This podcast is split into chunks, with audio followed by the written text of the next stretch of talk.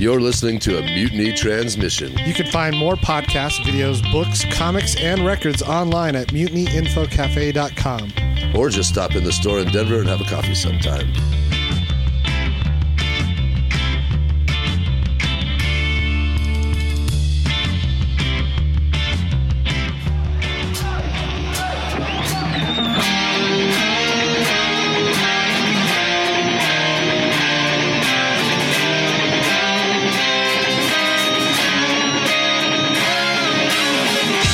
Hold on, let me ruin it real quick. Are we on?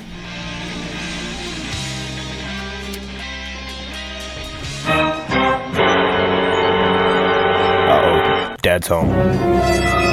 No. I didn't finish the dishes! God damn it! How many times have I told you not to leave the goddamn garage door open? No! That's right, folks. Daddy's home. Welcome to the motherfucking podcast, the official podcast of the Rock Combo motherfucking Ruckus from Denver and Chicago, respectively. My name is Aaron Howell. And I am Tony Lee. Back there on the dials is, of course, Gordon Leadfoot himself. Tony, it's been a long time since we've sat down and just had a conversation, man. That's not true. This is uh, Well, I it's mean- been a while since we did it without microphones. Yeah, yeah. It's been a while since we did We it did without with microphones. microphones. and without anyone else in the room. Yeah. I'm kind of looking forward to it because we got a lot to catch up on. But before we get into that, well, we got a lot to catch up on. Uh, most notably, the fact that I uh, helped bring a child into this world. Whose child? Wait, some guy. um, He, wait, you helped deliver a, a baby from a guy? yeah, my yeah, Some guy's baby. Some guy's was baby. a butt baby. I don't know. Uh, and we're to talk about we're going to talk about the Dink um, Independent Comic Expo Yes, coming up this weekend, and uh, we're going to take a question. There was a, a very nice question from our buddy Mike.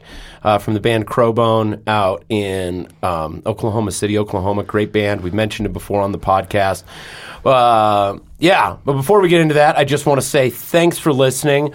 Thanks for telling a friend. If you like what we do, there are many ways you can support the podcast. You can, of course, uh, the easiest way is to give us a rating and a review on iTunes or And it goes Spotify. a long way. It goes such a long way on Spotify or iTunes, or if anybody listens to us on Google Play, which based on the data, I don't think they do. But if any of you listen to us on Google Play, you can review us on there as well. That goes a long way.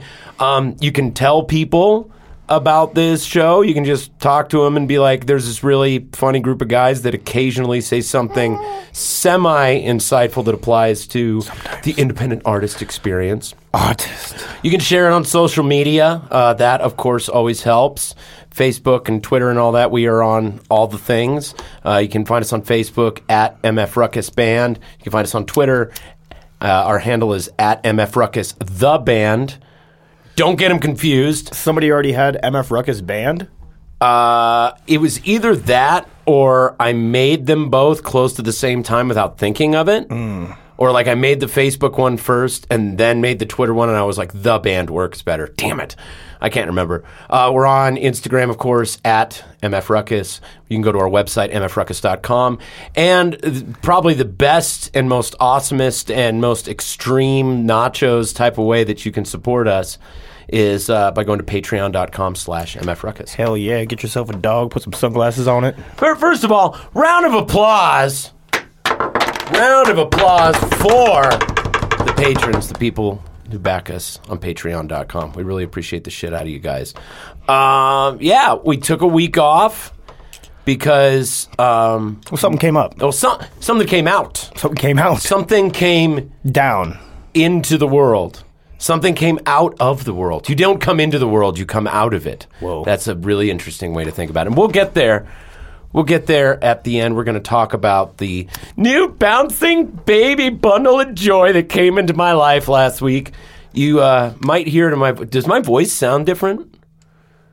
Like, no. like Sarah said, like in pictures of me and stuff like that, there's a twinkle in my eye that did not There's, exist. There there's There's a pep in your twinkle step. your eye, and there's something very dadly about you. Yeah, you're, there's a pep in your step, but you sound the same. I feel like I was always meant to be a dad, and that I just didn't know where to put all that dadly energy out into the world. So it, it just it turned me into a lunatic. But we'll talk about that. Well, now, now, now. Ruckus is just going to be like the the older sibling that doesn't get any attention anymore, and we're going to start fucking the house up left. Does that mean you're going to regress? Does that mean you guys are? So that's what happens. The the firstborn child, when the second child comes in, they usually regress to some degree. We're going to do just that. Yeah. So Gordo's coming with us. so does that mean you guys are going to start pooping on the floor and and and biting and and wanting to be breastfed, even though you've been off of the breast for like two years now? Yeah, definitely. Okay. Well, we'll we'll get you through it, honey. No, I'm running away. I've been following this mommy podcast and reading reading the the the, the Dr. Sears big book and and we'll get you through it. Anyway, but we'll get there. But first, I want to talk about uh, this weekend. We are going to be performing live on uh, Sunday, the 14th, Sunday, March. Wait, April. Sunday. I'm like, what month is it? I'll take Dude, that. the- the- the- let's just put this away for a minute. Just put this somewhere Uh. Sunday, April 14th at 2 o'clock p.m., we'll be performing at the annual Dink Independent Comic Con and Arts Expo. That is going to be at uh, the McNichols Civic Center in downtown Denver. Um, man, they get a huge turnout for this. It, of course, was started by the LaGreca brothers, who founded the original Denver Comic Con and then broke off to start their own independent Comic Con. And in some circles, Dink is considered the real Comic Con. Whoa. It's considered the real Comic Con. Well, I guess we'll have to find out well, for ourselves. Hey, Come you know, weekend. we're, we're sending a lot of press releases out to to people in the comic world right now, so I don't want to shoot myself in the foot and talk any shit because I've never even been to a comic like, how do you talk shit about something you don't know? Yeah, I've never been to a comic. Leave that to before. me. But what I have heard is that the the regular Denver Comic Con, it, it actually changed its name. It's a pop culture expo now. Like it's comic and pop culture expo. I bet. So I think, from what I understand, is Dink is much more focused on. It's more of a counterculture expo. It's more like um, comics and zines and independent art and sort of, sort of the. If the De- if the Denver Comic Con is cocaine, Dink is the free base. Whoa. You know, it's kind of that purified, cooked off kind of like the thing that like Okay. you know the gong gong gong gong gong. That's uh, that's what the Dink Independent Comic Con is. But we're really looking forward to performing at it this weekend. Yeah, man, it's gonna be a lot of fun. I can't wait to get down there and uh, check out all the different booths and all the different kinds of artwork that's gonna be there. It's gonna be. Pretty Is this our first time doing any kind of um, convention, a con, if you will? I don't know. I don't think we've done any type of convention stuff before. I've been- we are certainly an unconventional band. dude, the dad jokes. They just, dude, it's like okay, it's when it, you have a kid as a woman. No, what it's you like, get. That's what you get. It's like it's like as soon as you give birth to a child as a woman, like your breast milk starts coming in. It's like as a man, your fucking your dad joke ducts start start producing. No, no, no. What, happens is all your bad jokes are just now correctly labeled as dad jokes. Yeah, it's like now I just don't have to feel bad about it. yeah, now there's a reason why you because I'm not jokes. trying to have sex with anybody anymore. so I can just let my true personality shine through. That's what dad jokes You can, really you are. can throw all the jokes out there, which let's be honest are mostly threes. Yeah, yeah, yeah. then- mostly threes. mostly threes. But hey, man, three threes add up to a nine. That's so right. There Yeah. you go. anyway, uh, the Dink Comic Con. It's uh, we're going to be, of course, there promoting uh, the front lines of Good Times. Chapter- We've- uh, chapter two. Right. We've been um, we've been embarking on a pretty massive campaign right now. We've got a bunch of interviews coming up. Uh, I actually, at the end of this podcast, I have to get over to do the 5280 Geek podcast to talk to him about it. Um, me and Jake Fairley have a bunch of stuff coming up to talk about the comic interviews. Uh, Westword's getting ready to interview him about it. Um, I'm doing. I think we're going to do a few things at the at the Comic Con, and and of course, hang out at Jake Fairley's booth because most of the money that he makes is at Dink. Like his biggest payday of the year is at Dink. That's tight. So he pretty much It's his Super Bowl. Well, and so a lot of what he does, it's his restaurant week. It's is his what it is. restaurant week. So a lot, It's his Black Friday. exactly. A lot of what Jake does is he sits at the table and he draws commission pieces for people. You make a lot, like basically somebody comes by and sees their stuff and they go, "Will you draw me something?" And they pay you to do commission pieces for them. That's how a lot of the artists make their money. So Jake's going to be drawing the entire time. Sweet. So he kind of needs is is Hail someone. Satan playing at all? Hail Satan is playing. Fuck Hail yeah. Satan is playing. I think at five o'clock in the afternoon on the Saturday the thirteenth. Oh, we're playing the next day. Yeah, and we're playing the next day. So, what Jake needs now, Jake has no trouble talking to people. We've had him on the podcast. That dude will talk your ear off all day if, if you let him. He's he's super easy to talk to, but he's going to be drawing the entire time. Did you want to get an ed- word in edgewise, Tony? No, he talks a lot too, but uh, I, I was just thinking of somebody else, I guess. So, so uh, we're going to be hanging out at. Uh, we're going to be at least for a little bit of it when I'm when I'm not uh, at home doing dad stuff. Um, Dad stuff. We're gonna we're gonna be doing some hanging out at Jake Fairley's booth and talking to people about the comic and selling and signing some stuff. We'll probably have some Ruckus merch there. Yeah. Um, and Jake's gonna be live drawing, and uh, hopefully he gets access to a projector so he can he can live work on the, front lines of Good Times in front of some people. That's gonna be fucking tight. So we're really, we're really, uh, we're working on some things. I'm thinking of trying to record a podcast. I don't know. I got to talk to Jim Norris about that, who is supposed to be our guest tonight, um, but had some things come up, and hopefully we'll have him on the on the show here yeah, we real don't soon. have any paper on the table.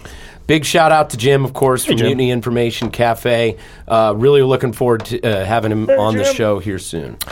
I wanted to talk to him about that new uh, Honeypot Dean Ween uh, books. He's got he's got a piece of mutiny in there. I'm Yeah. pretty sure, but I don't know too much about it. I want to talk to him about it today. Yeah. but I guess the world will have to wait. Is he For- involved with that thing? He's so uh, the the lounge itself. You know, you know about the lounge where everybody's going in and smoke weed. Yeah, for those that. of you who don't know, Dean Ween from my favorite band of all time, Ween, has opened a cannabis friendly. It's like a it's a weed bar. You It's a- know, it's a like you, weed you bring bar. your own weed in and you can sit around and smoke weed and they have music or whatever. But Can't to play it. But exactly, and mutiny uh, has like, Dean Ween Group is playing. the the the front part of it. I guess is all like this mini bookstore and. It's uh, commissioned by Mutiny, Curated by Mutiny. curated. Uh, I think it's their books. it's it's a bunch. I think Wait, it's like you know. So. It's like it's like a Or consign- satellite consi- consignment, maybe? whatever. I don't know what the. I don't know. would Where's be. Jim? Gotta They got their shit in there. Well, we're gonna have to ask Jim about that on 420. Um, but on 420 at the Honey Pot, they're doing that puffball thing Yeah. that I would love to go to. But I also don't want to be in that first group of super fans that go to the Honey Pot on 420. you know, Um, if the planets line up right, I'll go. I, I, I think it's yeah. If I got in for free, you know what? Actually, we're going to be busy that night, Tony. Well, then I'm not going. Yeah, because we're You we're doing align then. we're doing a top secret midnight show. Speaking of Jim Norris and Mutiny, top secret show at midnight on Saturday, 420. So stay tuned for that. I know what you're talking about. So I just got it. how do you? How, so how do you Wait, think? when's that coming up? 420 At what time? midnight. Damn. Where were you on the sound effects, Gordo? He I'm a can't. little slow today, guys. Sorry. He can't play him that fast. All right. Uh, yeah. So I don't know, man. What are you looking forward to about about the Dink, Tony? The Dink? Yeah. What are you looking forward to about it? Well, like I said, all, all the all the crazy good artwork that's going to be around there. You know, I've never I've never been to a Comic Con or or seen. I'm outside of like uh, first Friday, walks and all that. You know, you know, I never see that much art collection from different artists in the same place at the same time. Right. That's what I'm looking forward to the most. Have you ever been to the NAMM show or anything like that, or any type of trade show? Yeah. It's kind of like that. No, I, I I've, I've been to convention centers where they have shows like you know trade shows. That shows are doing other things, but Yeah. just never like any type of media expo sort of thing, or like. Uh, Yeah, I actually I worked I worked a few of them actually. what did you work? I've worked um, the CES show, the Consumer Electronics Show. You worked that? I worked that in Vegas. That was uh Oh yeah, I remember that. um, no, that was a different one. That the one the one that I was that we we lived together was the IBS show. irritable bowel syndrome show? See, that- that- no, that's not what it was though. It was the What? it was the International Beauty Show. oh my god! How did they miss that? I know, dude. The whole time I was there, it's like, really? So you see these big banners? This I just man, I'm sorry. I'm sorry to stereotype here, but I'm just imagining some like some like fashion, you know, icon just being like, this year we shall put on the International Beauty Show in Las Vegas, Nevada. we'll call it the IBS, and then somebody's down below going like, Madam Chauffeur, whatever fucking stupid ass fashion name is, like Just say madame. yeah, Madame, we can't call it IBS because do not contradict me, underling. we shall call it the IBS. It'll be the shit. Quit getting up my ass. Uh, yeah. Any old hoot. yeah, I worked that one. Man, it's good to be back on the show. Yeah. I'm happy to be here. I'm really happy to sit down and talk with you, buddy. and I'm really looking forward to playing a gig this weekend at a reasonable hour. At a very reasonable. At a hour. very reasonable hour. Okay, so w- I'm going to get off topic. Weird, I know. But we talked about. What did you want Gordo to to time again? I can't remember. Well, he's just at least gonna, like we're at minute 10, Hey, we're only know. at 10 minutes, and we talked about the Oh, first boy, topic we were going to talk about. It's only been 10 We're gonna. minutes. I mean, this all this all interweaves. Um, no, but uh, so we talked about the grown ass man rock show, right? Mm-hmm. And I thought of another series I want to start doing, and this is partially inspired by Tim Kiefer from Punk His Dad, absolutely. Um, but uh, you heard me talking about heard this about with Uh, this. with Joey last night. I, s- want to start. I stayed very low in the shrub for that one. You'll have to tell me why in a second. Okay, I uh, I want to start a, a series of matinee shows called the Daytime Dad Rock Show, and basically it's all families, but it's all just regular ass bands that would be at a regular ass show, and one of our like presuppositions of the organization is is like, look, listen, every band is a kids band if you teach context to your kids. Right. It's like we're not going to censor any bands that come on here. It's up to you as a parent to be like that band that's up there saying singing about death and violence and and partying and all this stuff and and monsters and whatever else they're singing about. That's all make believe. It's all entertainment. It's all just for fun. You know, I I I I really think that it's okay to introduce kids to bands that use dirty words and talk about scary stuff. I think kids are way smarter than we give them credit. You know what I mean? You agree, Gordo? Yeah, man. Yes. Yes. so yeah, so I had this idea, and and now it's not all it, like it's not all uh, altruistic. There is a definitely capitalist side to it, where it's like, now it's hard to get hundred people out to a show on a Friday night, but what if you told them they could bring their wife and their kids? Then you got four people or five people at the show, and suddenly that 100 people becomes 400 or 500 people. You do it in the middle of the day, it's over by what, 7 o'clock at night? So I can charge like 15 bucks for the whole family? Something It's, like it's, that? it's a really good idea. It's a it, it's a great idea. But I would have to say, if you're going to do that, you also have to do a night show You think so? the For- Bouncy for house. for the pe- put the bouncy house in the front. Dude, set up the bouncy house in the pit. God damn it! It- the- But you'd have to do the late show afterwards because not everybody wants to do cocaine in front of a seven year old. you know what I mean? do you think now? Do you think so? You would have to do both shows. You'd have to do the daytime show and the late show. I would just rather do both shows. I think we should try and experiment. with Usually, that. when you're the band, you show up at like fucking two anyway, so you might as well play two shows. You're there. You're there all day anyhow. I think we should try and experiment show with it and and the see. drug show. The, the dad show and the drug show. Yeah, the dad go. show and the drug show. And some of them will go to be the dad and the drug show. Yeah, some of them will go to both. They'll bring the kids and for those people, Stop you- at the dealer's house on the way to our show. right. Play We Don't Party, and he'll do. Or if they're really rip her. cool, if they're really cool, they'll stop and buy their drugs on their way to take the kids home from the daytime show. Oh, so you can show the kids in context what Yeah. it's like to buy cocaine. Yeah. Listen, son, Daddy's about to go inside and buy some drugs from a man. See, when you go to bed, I'll be out at the MF Ruckus late show. Now, I don't advi- advise doing drugs until you get older, but when you do get older, make sure you pick the drugs that work right for you. Yeah. Actually- do just enough. Dude, all jokes aside, that might be a wise. Now, I don't know. I'll find out when I'm a oh, teenager. Oh, boy. It might be wise to teach kids about doing the right drugs when you get older. Be like, listen, this is what I advise against. This is what my experience has been with drugs. This is what the, the facts and the research say about them. Your brain is still developing, so it's not a good idea to do anything until you get get much older and your brain stops stops a certain level of development. But at that point, I would be like, don't do coke, don't do meth, don't do heroin. If you drink alcohol, do it in moderation. If you smoke pot, do it in moderation. If you take mushrooms, eh, once a year is pretty good. You know, break it down for them. Be like, this is what I've found out. You're going to have to figure it out for yourself, but don't be an idiot. Who is your daddy and what does he do? He buys drugs from spot a on. nice man on his way to the MF Ruckus Night Show. Um, but yeah, we should try and experiment with that. The drug dealing part or the show part? The show part. Okay. Just want to be And the clear, drug man. dealing part is part of the show part. Okay. Um, We should sell our own drugs at the merch table. there you go. Actually, dude, We did you- that one time. You, we did sell drugs at the merch table. We have done that before. That's how we financed that tour. yeah.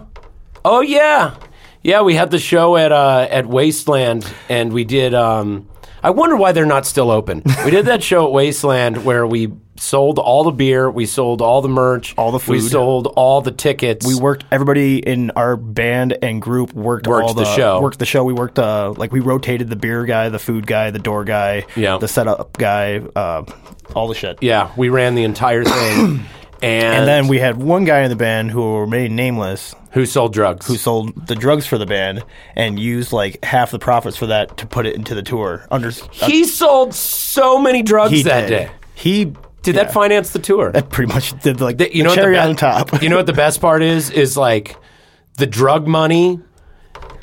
It, it kind of looked a lot like our comparative Spotify numbers. The drug money was like. Iron Maiden, and the show money was like us. yeah. Artisanal handcrafted cocaine. Artisanal hand cranked cocaine. Mm. But yeah, man, I'm really looking forward to Dink this weekend. I'm really working, uh, looking forward to playing. We haven't played in a little while. I'm looking forward to to seeing how it works there at the booth. And um, and man, I'm I'm telling you, like we are we are really charging forward with uh, getting the word out about about the comic. We're uh, we're hoping to hear from some um, some national press here coming up real soon. It's Oh uh, yeah. Dude, so stay tuned for a lot of stuff that's going on. Macy Little is almost done with the motion comic. That's looking great. And um, Gordo just got the, the email on this. We got something big that we're working on right now. It looks like here at the end of May, we're going to do a live stream listening party on Facebook Live and do a pre order drive for the new record, The Front Lines of Good Times, live from Evergroove Studio, hopefully, if not from here at the Nug Nation. May We're still- 27th, right? May 27th. We're still working out the details, but it's going to be around that time. Around that time, so it's flexible. It, it's probably going to be May 27th. Okay. Why? We'll talk about it later. It's Okay. like logistics stuff. You you don't want to talk about our, our schedules and and boring banal minutia on our podcast. I mean, Everybody, pull out your phones now. okay, no, I can meet you at a. Oh shit, no, I can't go that day because I You're not even looking at anything. You're just looking at this trophy.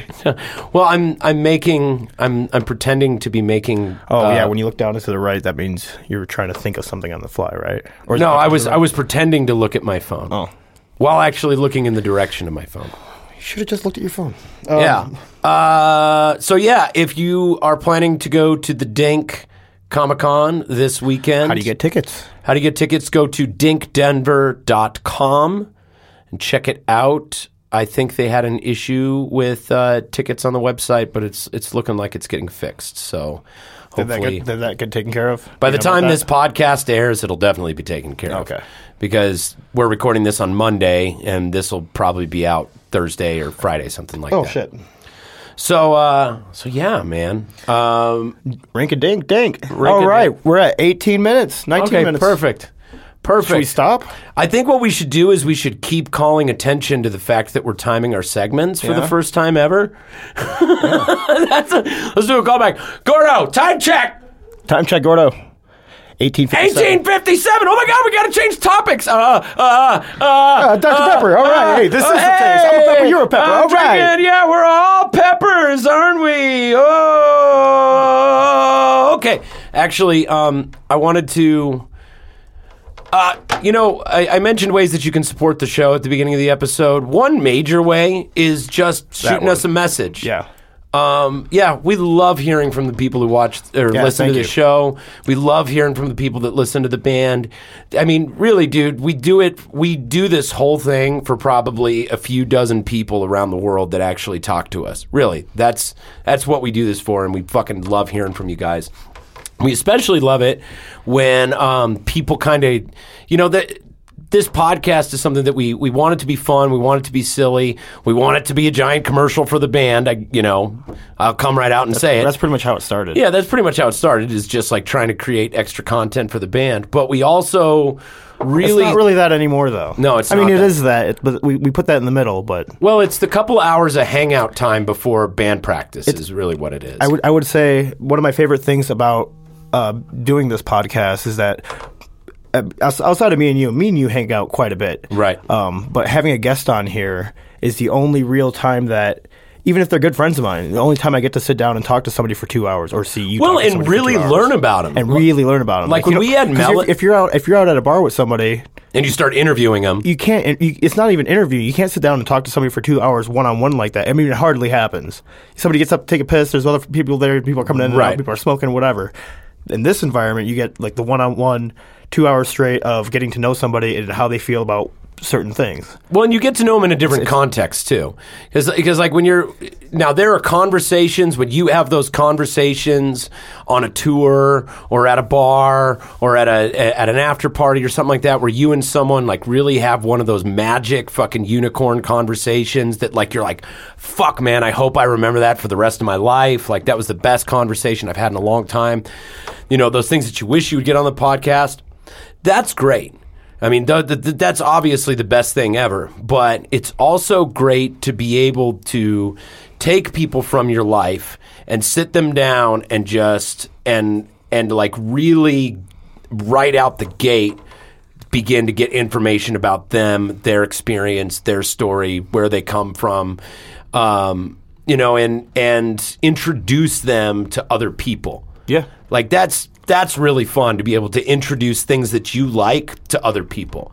And so that's a big part of this podcast. But another big part of this podcast is we really strive to make it informative and helpful to other people in our similar situation, Right. which are artists, musicians, Artists. writers, ri- writists, writers, you know, you painters, do, right? sculptors. I'm a writist, yeah. Um, you know, basically anyone who is trying to navigate um, this vast abyss of, you know, it, it- which is full of This opportunity. Vast abyss of blind man's bluff. Yeah, dude. Well, and now is probably a better time than ever in many ways to be an independent artist because the the advent of the internet and social platforms, The, tool, the tools are much easier to get from the tools, individual. Yeah, it's leveled the playing leveled playing field. The a little field quite too much, if you ask me. well, but if you know if you know how to use equal parts of gaming the system and serving people, I won't just say gaming the system because then you end up with a Threatin type of situation. You know what I mean? that shit was badass. Like it's badass. I loved it. but Every it's second of it. badass, and he gamed the system, but he didn't have the product to back it up. that is a real problem because listening to his band, it sucked. Sucks so bad, and I. Is it really bad? I haven't listened to It's it. awful, I've only It's- read about this. It's not like uh, I, I don't know. I don't It's know. not- it, it seemed like uh, somebody. Good guy, bad man. You know? It seemed like seemed, it seemed like something you'd uh, see opening up at Herman's Hideaway. Um, Yeah. and and then the main guy was Not know, that there's anything wrong with Herman's Hideaway. and the main and the, and the main you know the main band was uh, Whitesnake or something. You know, Yeah, yeah. It's it's like I don't know. Yeah, it's just not not very good. But man, what a fucking game! yeah. That like shit's that shit's tight and slick. you, you, have, you have to be you have to be really comfortable with being a villain. You, you know, like like Alice Cooper, fucking Marilyn Manson, or something. You know, Yeah. or, or you know, heel wrestlers. You have to be ready to get all those boos so that you can come back because people will still show up. But you know, I- he I- I definitely he think- definitely knew what he was doing. That's I what think- that's I think What it's happen if likely- he goes back to Europe now. Like, what would happen if he goes back on that same tour now? What, Th- he can't work with those promoters, but he'll book a different show and and that'll sell. I some think he had a really good idea, but I don't think he had any force, foresight, and I don't think he values credibility very much. No. and hasn't taken into account that he'll be cycled out the toilet. I think I- he already has. Yeah, this that's, this was his music his musical suicide jumping off the San Francisco Bridge. You know, right. Maybe if he did it just, to trying see do if he could fashion, do like, it. Fuck it, I'm done with music. I'm just gonna try to punk everybody one time. Hey, it worked. he was in Rolling Stone for Christ's You know what I mean? Yeah, but I think I think the guy. I think it sucks, but I mean, there's something I don't know, about it it's that's clever. There's something about him that's very hubristic, you know, in the sense that like he For almost reminds me of. You ever seen um a, the King of Kong? Okay, the the champion dude, the guy, Absolutely, the guy dude. opposite the barbecue sauce guy. the barbecue sauce guy. I don't know his fucking name, and we shouldn't utter it anyway. But that guy, that guy thinks he's like a fucking god among men. And I think that Threatin, Jared Threatin is like, is like, I showed all of you, and I'm gonna be famous, and da da da. And it's just very, it comes across to me. I don't know the guy.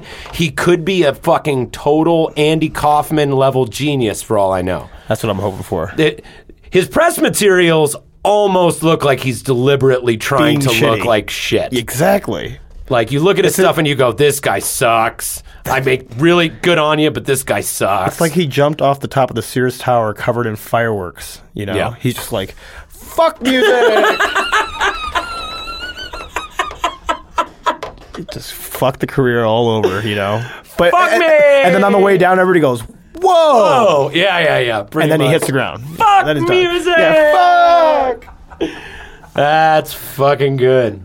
Um, so yeah, back to the original point. We love that this show can be helpful and informative sometimes.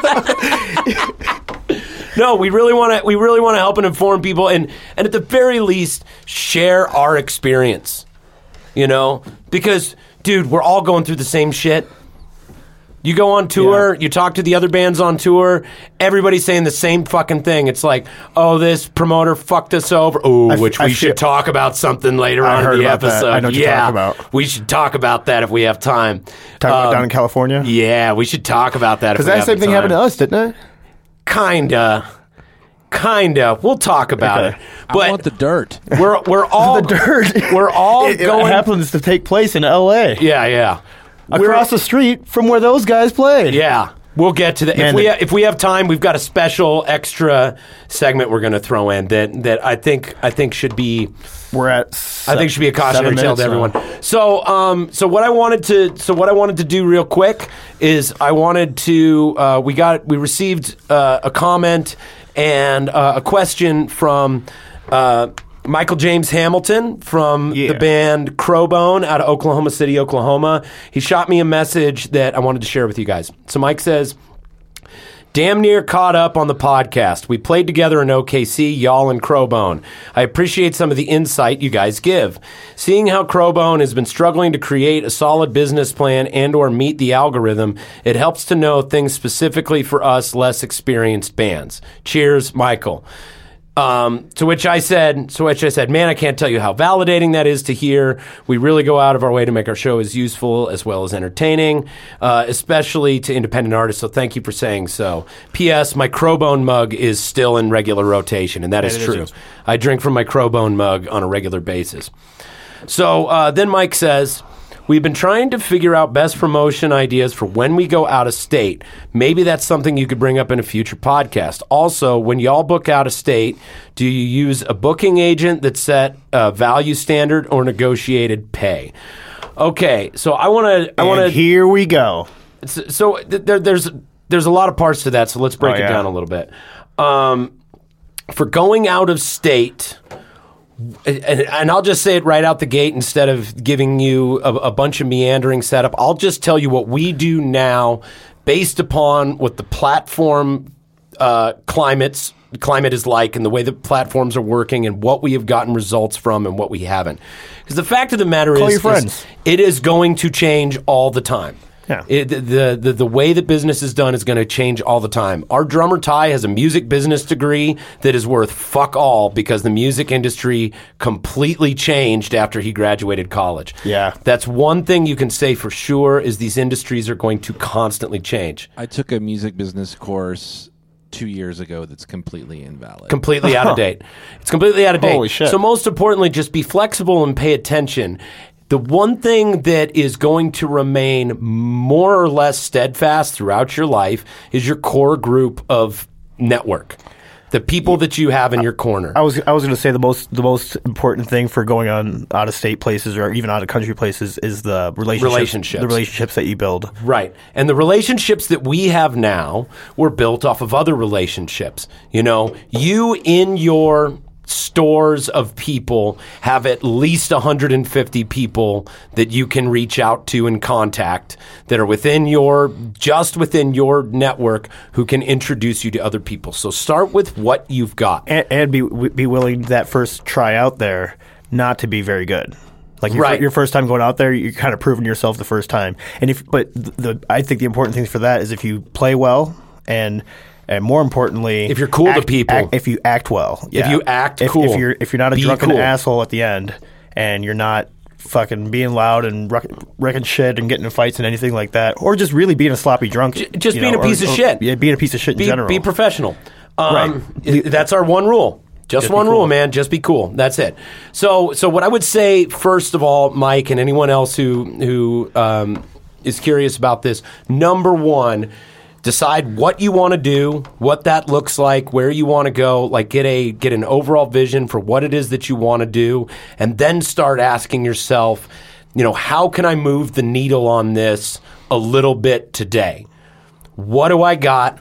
What do I need? What's next? Those are those are three. Bingo. Yeah, those are those are three very very important questions that you can ask yourself over and over again on any project endeavor is what do I got? What do I need? What's next? Right.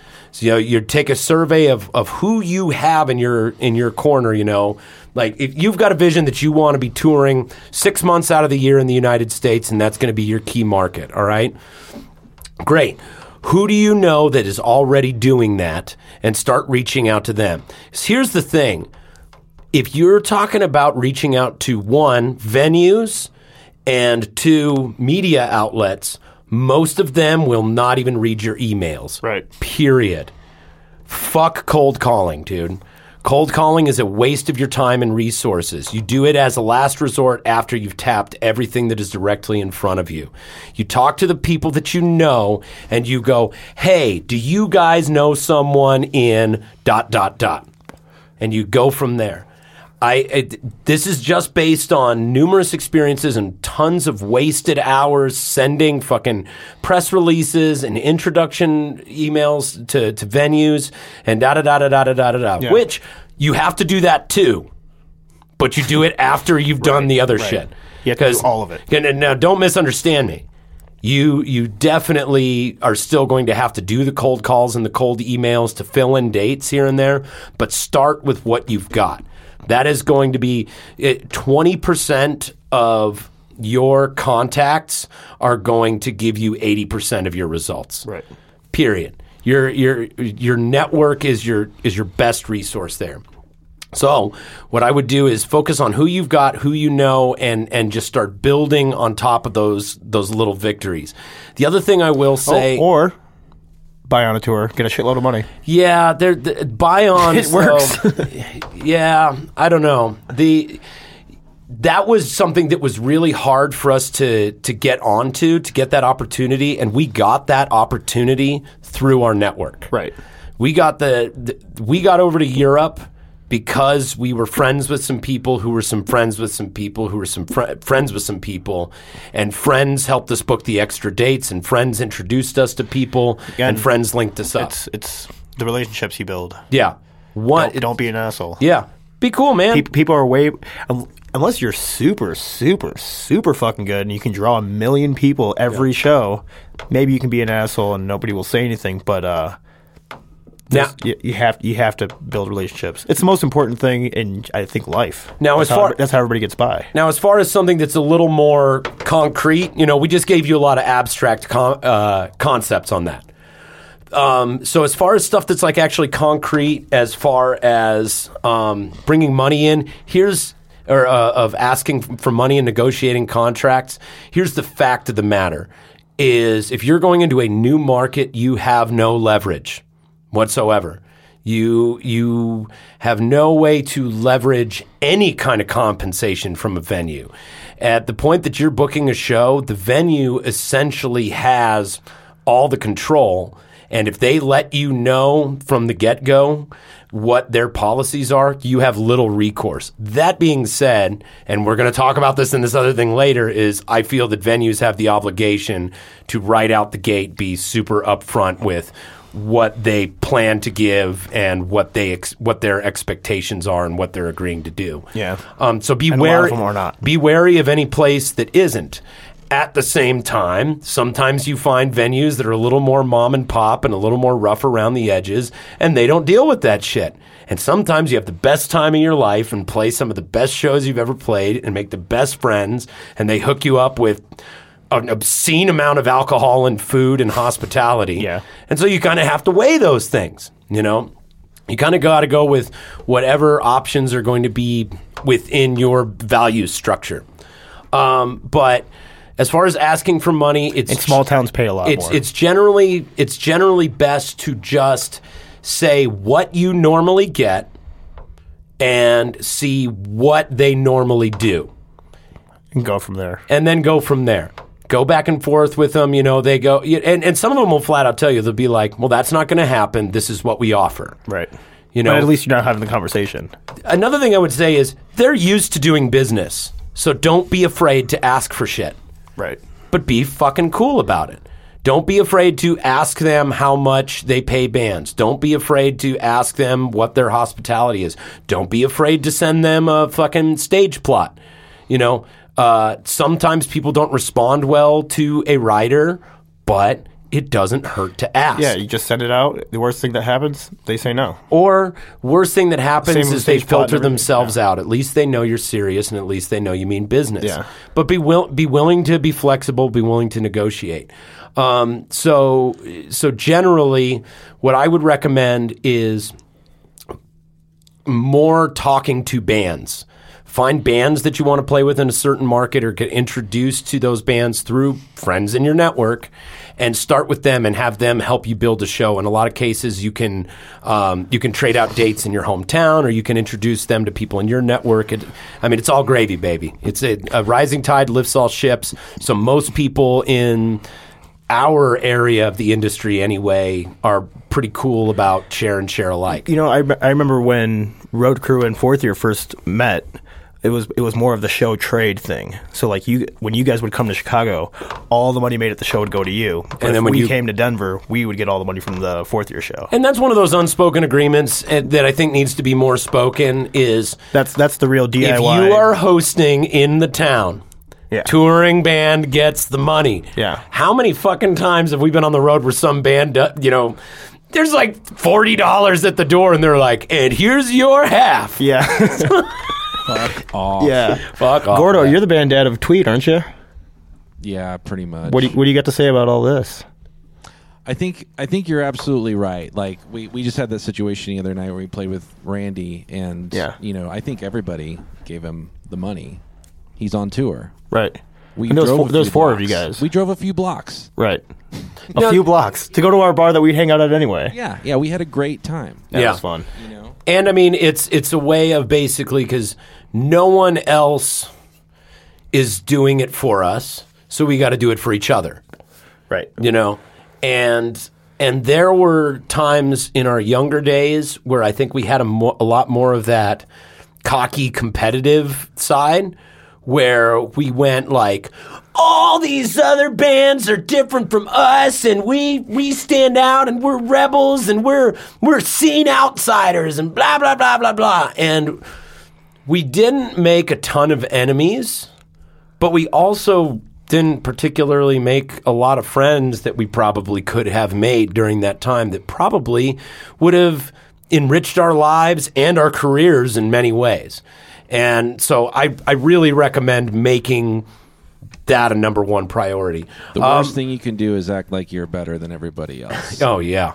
A- any situation. or like you've got nothing to learn and everything to teach.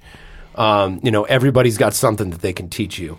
I would say, as far as like actual tangible things that you can do promotion wise, is um, is Facebook ads. They they will help you reach people who are already in your network. Basically, Facebook gives you access to this network and then it, like they they put this in this platform that has this huge network in front of you, and then they charge you to access it. It's a brilliant business model on their part. There's lots of fucked up, awful things about Facebook, but they they were really smart in the way that they put that together. They're a marketing So if you have people who follow your page in other markets, Facebook ads can be a good automated way to keep them aware that you're coming to their town. But I'll tell you what, you get a lot more people at your show if you contact your friends directly and you say, "Hey man, we'd love to see you. Can I put you on the guest list?" Da da da da da da da da. Well, we used to. We, I remember we used to uh, ask people to hand out flyers for guest list spots. Yeah, and and I think that works for bigger bands. We didn't. We had mixed results with trying We would, to. we would do that in, in certain towns, and it would be definitely at the bar that we played at because we, we me and or we would send uh, the flyers over there, right. and then uh, like some of our friends may get it. They might put it up around town at some of the other bars they hang out with. You know, I think. I think. that, that was something we used to do a lot more in the earlier days, but it, we hustled differently, but still hard. That was that was pretty hard hustles contacting everybody. I think an, I think another thing to t- keep in mind while we're talking about this, this is kind of popping into my head, is the importance of understanding, you know, in response to the question, what does it take to make it in this business? What does it take to succeed? What does it take to even get to whatever marginal level of success that that that you might be imagining, even if it's something as simple as just going on your own tour or or putting out a oh, couple albums and playing little coffee shops around the country. Whatever it is, the answer to the question, what does it take, is fucking everything. It takes fucking every single What are you willing to do? yeah, what are you willing to do? And Totally. are what are you going to do to find enjoyment at it? Not if, but when it goes slower than you're hoping, or not if, but when it's not going the way you want it to. You know, finding the things that make it sustainable for you on a spiritual and psychological level. You know, we talked we talked about this last night when Tony and I were tr- uh, cutting down weed. Um, we had a discussion pro- probably close to 10 years ago now. We were on tour, and this was after Tony had basically gone back home to Chicago and was working things out with Laura. And this is when Ty, you know, all of us were in committed relationships and children were in the future and on and on and on and all these things. So it was probably more like, I don't know, five years ago or something like that we sat down as a group in a friend's house in Portland, Oregon, and we watched. I made the guys watch this uh, Simon Sinek video on YouTube. Simon Um, Sinek? And we had a discussion about what our new why was going to be. Because when we were in our teens and 20s, our why was Party. party, get loud, get laid, get wasted, fucking just go in, ah, just just bone a hole to the center of the earth and get drunk. That You was gotta pretty do much. that. Yeah, yeah, yeah. Everybody's got to go through that, I think. But then when we were getting older and we were getting more serious about things, and I wanted to keep being a band. And so we sat down as Had to figure out a new reason. we had to figure out a new reason. And what did you say, Tony? I quit. yeah, Tony, Tony was like, Tony's like, huh, you're right. We, uh, my reason used to be getting drunk and getting laid, and that's not part of it anymore. So, uh, Fuck you, I'm out. I guess I'm out. But then we started. true. But then we started thinking of a of of a I was just trying more be a funny, more mature adult mature and adult. No, something more uh, that resonated more deeply with us, which is, you know, we want to have fun with our That- friends. that's pretty much where the new album line came from. The front, line's the good times, the yeah. sworn enemies of bad times. Yeah, we want to have fun with our friends, playing music and traveling the world, bringing joy into people's lives. It also it, it- being in a band and trying to go on tours and negotiate pay and all that. It really, really, really, really helps if you have a guy in your band that does all of it and does all of it well. Does has the level head, has has all the research, has uh, is not it has gone through all the bullshit to get as good as they do at it. Yeah, you have You're to one of them. You're one of them. My brother's one of them. You know. Yeah, you just have to make sure that everybody in the band is is on the same page that you're on. And that's not necessarily easy. Right. it's not easy, but but once you get there, it makes it easier for that person. Well, it needs to be discussed. Right. It needs to be discussed often and explicitly. You know, everybody needs to everybody needs to be party to the ongoing, constantly evolving band vision. the the our band in particular has has changed in that way. It's like an unspoken rule. We everybody can drink as much as they want, do do whatever the fuck you want before, during, and after the show. But nobody really does anymore. Everybody kind of holds it back a bit, you know, because Well, uh, because there's you- this ownership in the there- yeah, there's the there's, whole there's a lot more responsibility and, and gravity to the situation. So everybody's on top of their game in one spot, and then trying to do the next part of the night and the next part of the night, and then once all that's done, it's like now you can do it. If, if I could go back and tell myself, If we can do that back then, be a lot more successful now. yeah, If you did that, if we did that younger. Yeah, it's it really is more about it's it's less about winning and succeeding and obtaining this reaching this distant shore. Like that's the shore we're going for and we're going to get there. It's more like a guiding star sort of thing where you're like following it and you're going, "Hey, we're having a lot of fun doing this." Yeah. let's kind of just aim for this idea of what we want, which is going to constantly change and grow and evolve. But it's just let's follow this thing that brings some joy into our lives. And I and I said this to you when we were driving the yeah. other day is is do it until it stops being fun, and then when it stops being fun, it's either time to quit or recommit. No, you didn't even say quit. You said we said, and when it stops being fun, we'll reevaluate. Yeah, yeah, yeah. reassess. Always reassess. Yeah, always reassess. There was no quit. It was just, and then we'll reassess. We'll reassess. We'll recommit. I like because that. I, I, knew, I knew just like your brain is so committed to the band that even when you're talking, you can't even say the words for the theoretical situation of this star burning out. That's oh man. but still, but I still suffer over it. Right. Constantly. I like it's like And when I, it becomes no fun and everybody in the band is dead, we'll reassess how the band is. Yeah, yeah. and when I'm on my deathbed and and vicious throat cancer has taken my vocal cords and all my fingers are missing and my tongue is cut out and I don't have any And the rest of the guys are dead. And the rest of the guys are dead and I'm just a fucking like quadruple amputee laying like if, when I'm just a brain in a jar hooked up to nodes and a rolling blackout decides to take out the grid that my fucking brain is plugged into uh we'll, we'll reevaluate Yeah, yeah, we'll reassess. uh, On should that we- note, I want to take a break. yeah, let's take a quick break, and then we're going to come back, and we're going to talk about. Oh, Mike, I hope, I hope that answered your question to some degree.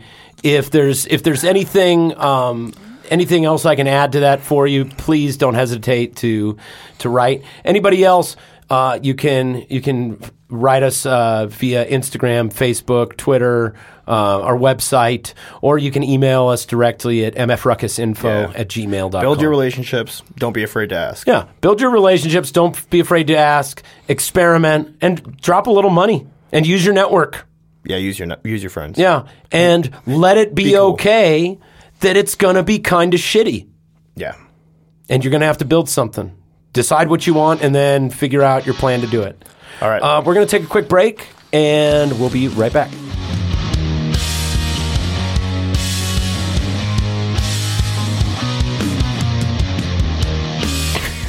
and we're back.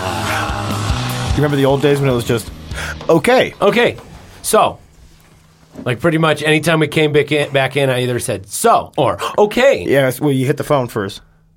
Okay. Okay. Yeah.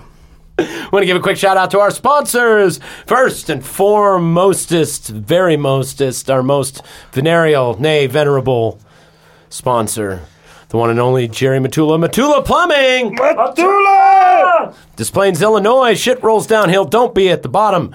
Your number two is our number one priority. Your shit is our bread and butter. 2011 Angie's List Super Service Award winner. You really only need the one year. And 2011 was a good year. He'll wear the booties for you. Tell Jerry the boy sent you. Nug Nation Studios in beautiful Denver, Colorado, where, uh, man, we got some big stuff in the works. Stay tuned to see some big, big, big, big, big things coming out of the Nug Nation Studios. In the meantime, you can catch up on all your favorite episodes of the Nug Nation by going to thenugnation.com and see the Nugs and Diesel and, and, and Bong Burgundy and, and Girl Affy. Scout Cookie and Affy and, and all the and all their wild oh, adventures You believe it? the town of Nuggville, Colorado. The best homegrown comedy in years. Ounce for wait, ounce for wait, ounce for ounce, the best homegrown comedy in years. TheNugNation.com. Check it out. Evergroove Studio in beautiful Evergreen, Colorado, in the Shadow Mountain region. It's badass. Yeah, it's fucking hella badass.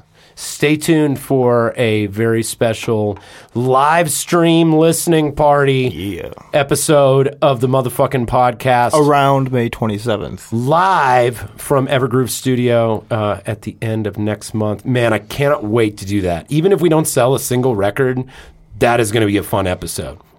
Just hanging out. Oh, we probably won't be able to smoke weed on the air though, because I don't think Brad lets you smoke weed in the studio. He doesn't. Ooh. So, That's going to be a problem. for you, maybe. Solar Yeah, powered. you, ever, you ever walk out front of the studio and just rip Yeah, a can joint? you go outside? Yeah, Yeah, you we'll go go outside outside. and rip a joint and look at the fucking beautiful, beautiful Shadow Mountain area. Ah, it's so gorgeous out there. Great place to shoot guns with Belgian people. yeah, man. Uh, check it out. yeah, And man. it's a pretty good studio too. So, uh, hey, give me some '50s commercial music.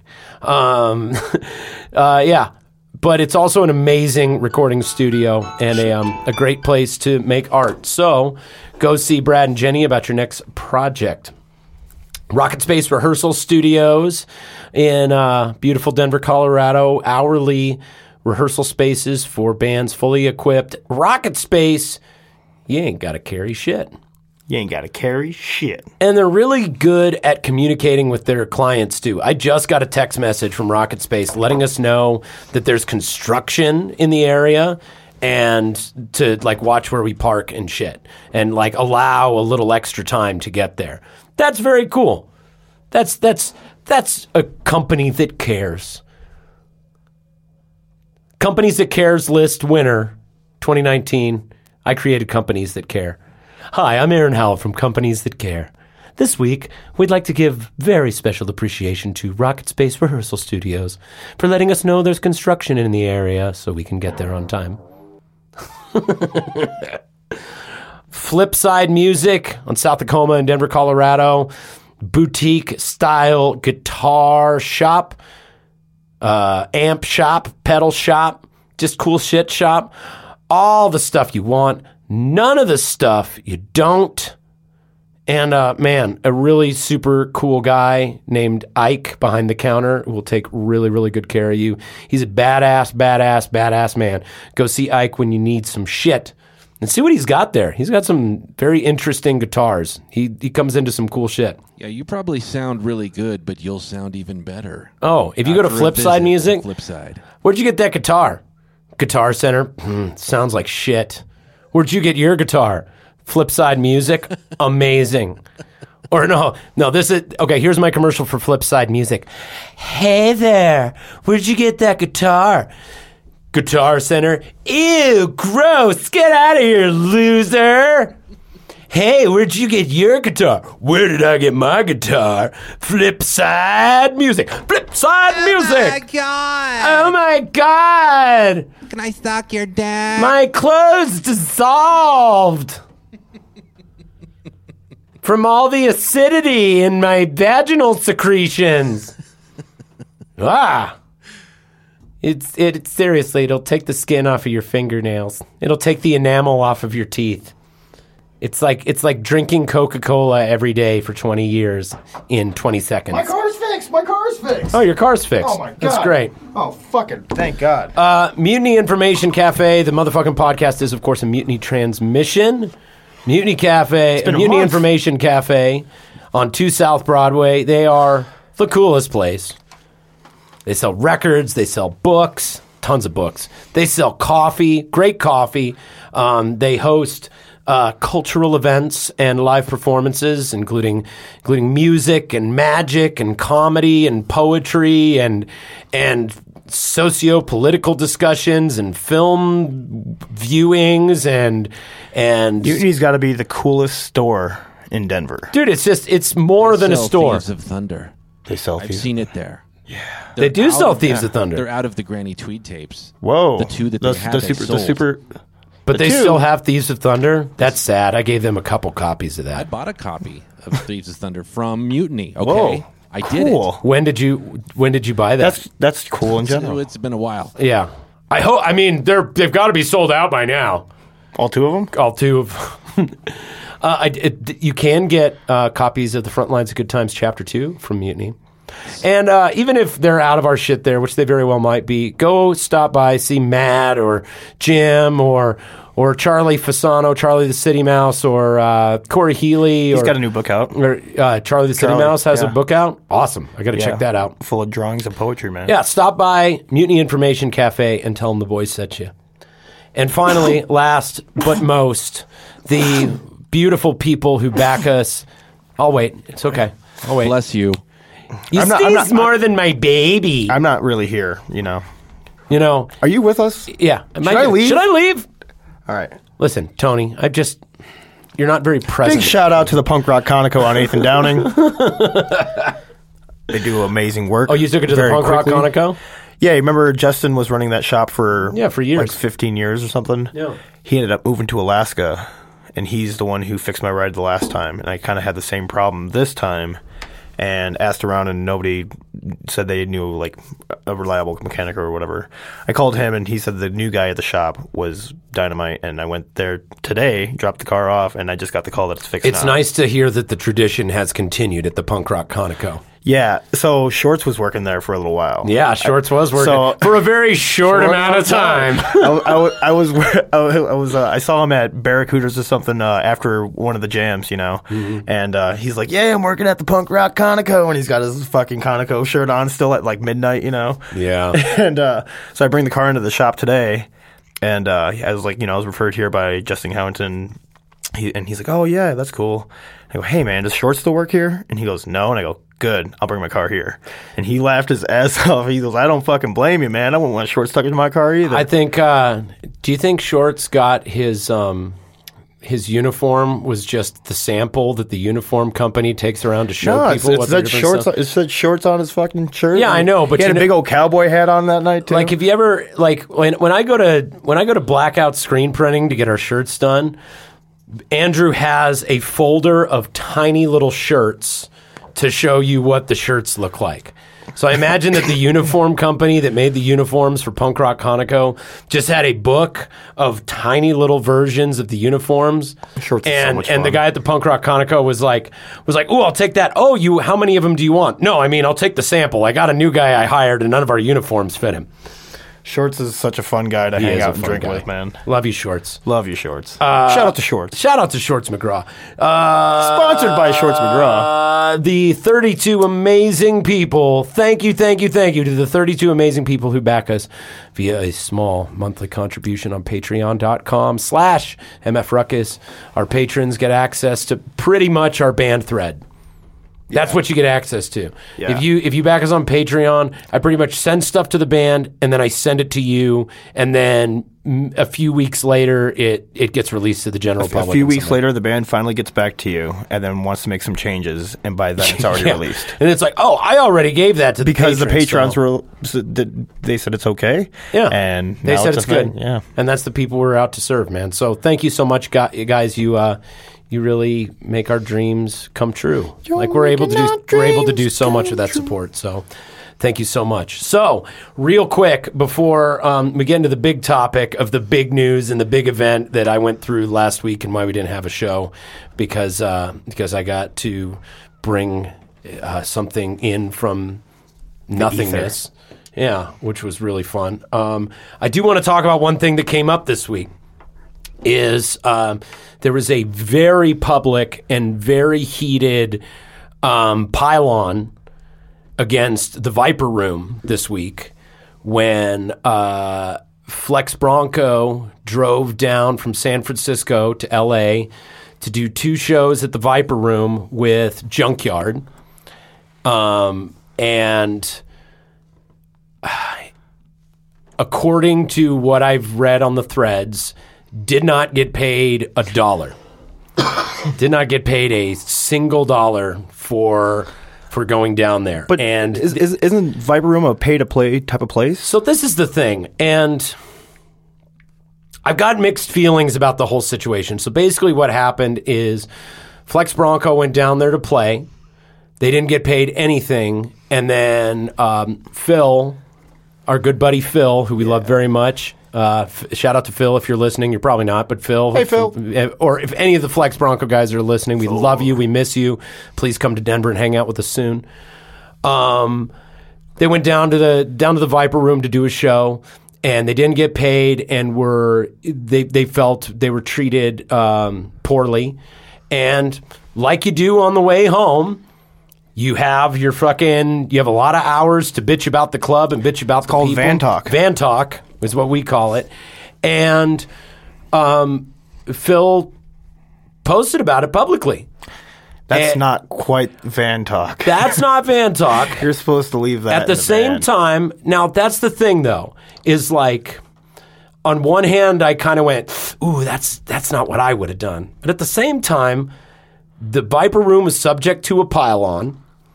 They were vocal in defending themselves and kind of, you know, cast a lot of shade on on Phil, and it and it turned into a big argument and turned into a a big shitstorm of just people all piling up on this guy while this guy's like, "Fuck you, fuck you, fuck you," you know, while the Viper Room defended I, themselves. I wonder what the agreement was before the show. See, and that's the thing is there's a lot of parts to this, and and it's like okay, on one hand, I think that Hollywood is a total fucking waste of time. I think Hollywood is shit. No, because it's fun. I- okay, if your purpose of going to Hollywood is just to have fun And do- yeah. and like, hey, let's go have a tourist experience. Exactly. But keep in mind that is fun though. that is fun, but keep in mind, places like the Viper Room and the Whisky A Go Go are tourist traps for bands. Period. But that's, they're that's tourist traps. Not exactly true. Or they're showcase rooms where like labels and A and R guys will come and have their bands play a showcase. Look, You know, we- you know, Laura's dad just played there. Not that like a year yeah, ago. but he did it for that AXS TV Best Tribute the bands. best tribute, the ten best tribute bands in the world, and Like, and they- Eliminator was on there. It's like, dude, going to the Whisky A Go Go. flown out there, and put up really well, and partied at the Rainbow afterwards. I mean, But that's that is cool. because somebody booked it out for that. For the most part, you are paying for the stage time We- we did and the it. room time. So, okay, first time we went out to Hollywood and did this experience, what I would call it, we played the Viper Room. The staff was very cool to us. We had a fun show, but we had to buy our own like like basically they said you are going to be given tickets and then you will be paid based upon those tickets. So we said what we will do is we will buy all our own tickets and then we will sell them to our friends. Now that didn't work out But we did get a little money back at the end of the night. You know, we got our percentage of ticket sales or whatever. We made a little bit back. Yeah, because people came to that show. Yeah, and we had, We had people friends, that we came had to friends in us. LA, and we had friends who flew in for that show. Now, at the same time, we didn't hang out with any of the bands that played that night. Yeah. In fact, our friends Witchburn, yeah, um, with uh, Misha from the Stoned Ever- Evergreen Travelers and and Jamie, who used to be in Hell's Bells and and, and now in Witchburn as well. Um, they uh, they showed up to play, and their load in wasn't even until after our show. Right. Like these rooms they work where basically you are essentially effectively renting stage time and room time, and uh, so a lot of people use it for showcases. A lot of people use it because we all have that pie in the sky dream of like, I'm gonna play on the Sunset Strip at the legendary Viper Room, and and Mr. Big is gonna come see me and reach his hand out. Like that's what they're selling. But that is Gonna like anything huge. I thought it was cool. dude it's it and it was awesome in that sense we threw a party with our friends. It cost us a lot of money and we got to say that we played the viper room and it was cool. We did the same thing at the whisky a go-go and that night it was a lot more um, showcase type of things. But again had friends come out and see us from kind of all over. It was fun to put on our resume. It was cool to hang out in the dressing rooms but we didn't meet any of the bands. We didn't have the same crowd as any of the bands, and they treated us like it a fucking Hollywood walk up fucking tourist attraction. Yeah, but But it, I we got to got have- we got to play there. I got to have a drink and it was fun. afterwards. Now It was that, fucking tight. That being that being said, yeah, you got to and you got to go meet Lemmy at the at the Rainbow Room, and that was a cool. Got to have a drink and got talk about the Beatles with him. It was fucking like sweet. I That's understand. a great night. I played the whisky a go go and then hung out with Lemmy. I under- That was great. So I understand that that's the way Hollywood works, and I don't expect much else from it. That being, you know, now, but now that we've had that experience, we don't play there. Right. When we go to LA, we go play in downtown LA at the Redwood or uh, like the Five Star Bar or something like that out there, Yeah. right? Yeah, I mean, Now, if the we if we go the- play there again, we got to get paid. At the same at the You know. same time, but I'm really happy we paid the first time to do it. at the same time, it's really fucked up that, like, basically they were told you will be taken care of. Hmm. That's what they were told. And they drove all the way down from San Francisco, did this show, left with nothing. And I, I, I I feel like there was there was missteps on all sides here for sure. But Like- mostly the point being is that But mostly, I do think that even though I am not a fan of social media pile-ons that gross me out, I do think that venues like this and semi, I don't know, seen unfriendly practices in the music industry, like Scene unfriendly scene unfr- practices. or like independent unfriendly practices, like by venues and promoters, I think they need to be subjected to social correction. I think that those models are outdated, and I think that places like the the Viper Room and the Whisky a Go Go and and Hollywood music industry in general needs to be taken down a peg a little bit because they are profiting from the unrealistic, lofty dreams of uh, of young musicians, and to me, that's not very rock and roll. yeah. You know, The other side of that coin is just don't play there. yeah. And now the other side of the coin is I don't think it's wise to air dirty laundry on social media. Personally. That's just Yeah. like I especially because you never know what the miscommunication might be. You never know what it could lead to eventually. I generally, if a club fucks us over, a promoter fucks us over, I remember it. And I just go, I'm not dealing with that person again. I will not promote them again. They will not be my preference, but I'm also not going to make myself a participant in in mudslinging. That sounds professional. Do- You you know what I'm saying? Now, at the same time, I'm glad someone did it. Yeah. At the same time, Glad it wasn't me. yeah. At the same time, I'm glad that I'm glad that there are people out there who are call out cowboys. who are willing to begin the discussion of social correction. Yeah. Um, I a- and at the same time, um, man, that the big lesson here is get it in writing, get it in writing, get it in writing, get it in fucking writing, man. Especially if you're going to drive a long distance, like even if it's just an email that says a specific number, and make sure you are going to the person who is supposed to pay you and directly asking them for for the check at the end of the night. Go flex, man. Way to stick it to him. Take Yeah, him man. peg. I mean, Fuck The yeah. email chain is definitely king. Yeah, no, it's it's great. So, um, It's replaced the contract. so yeah, so Well, not replaced. But um, man, for those of you who are listening on this on this subject, uh, we would really like your thoughts on it because we have a lot of mixed feelings about situations like this and pay to play situations and uh, situations of who's responsible for getting paid and what can you realistically expect and it, you know it's like we went on a tour to Europe and didn't find out we weren't getting paid for a certain number of the gigs until after the tour was over. right. And now that was a shock. To the headlining band too. That yeah, it, it well, well, maybe we don't know that. It was a, it, I mean, Well, it, it was a okay. shock, but it was also on us for not getting that explicit information. And we had an amazing tour. We had amazing shows. We had an amazing experience. We sold a shitload of merch. We were able to make it work. But I kind of was there with my dick in my hand at the end of it, and I had nobody to blame but myself. It was my responsibility for not asking the questions because I didn't want to didn't want to queer the deal. You know what I mean? like, oh, That's if the I worst feeling in the world, dude like i don't want to pester in because they might go you know what? On second thought you're off the tour. You know what? On second thought you can't play our venue. Why are you asking me these questions? what do you think i am? Some sort of professional businessman who works with this on a daily fucking basis